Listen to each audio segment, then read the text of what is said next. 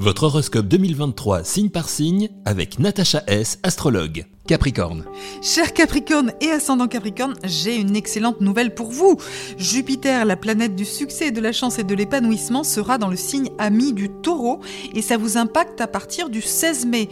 Donc du coup, c'est une excellente période pour faire ce qui vous plaît, d'aller vers ce qui vous rend heureux vers le succès, mais le succès avec ce qui vous plaît, avec peut-être un loisir, un plaisir, un art, un talent, un talent qui s'épanouit et qui vous amène la réussite. Toute l'année, vous avez la planète de la révolution, de l'éveil, des prises de conscience Uranus qui continue à vous influencer dans un sens favorable. En fait, tout simplement, en 2023, vous allez faire ce qui vous plaît. Et ça, c'est important. Ensuite, la planète du combat, de l'affirmation, donc très bon pour le côté professionnel, du 10 juillet au 27 août, où vous serez en mode tonus du tonnerre de Jupiter. Mars sera dans le signe du cancer, qui est opposé et complémentaire à vous, du 25 mars au 20 mai.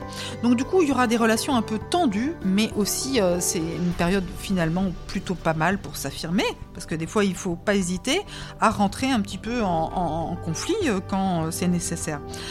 Pour le côté cœur, eh bien Vénus sera dans le signe du taureau du 16 mars au 11 avril, ça vous donnera particulièrement du charme, vous serez irrésistible, donc les célibataires profitez-en, et puis les couples profitez-en pour vous faire chouchouter, pour euh, recevoir des preuves d'amour. Vénus sera dans un signe ami du 9 octobre au 8 novembre, vous serez charmeur et charmé. Voilà, je vous souhaite une excellente année 2023 avec quand même pas mal d'atouts dans votre jeu.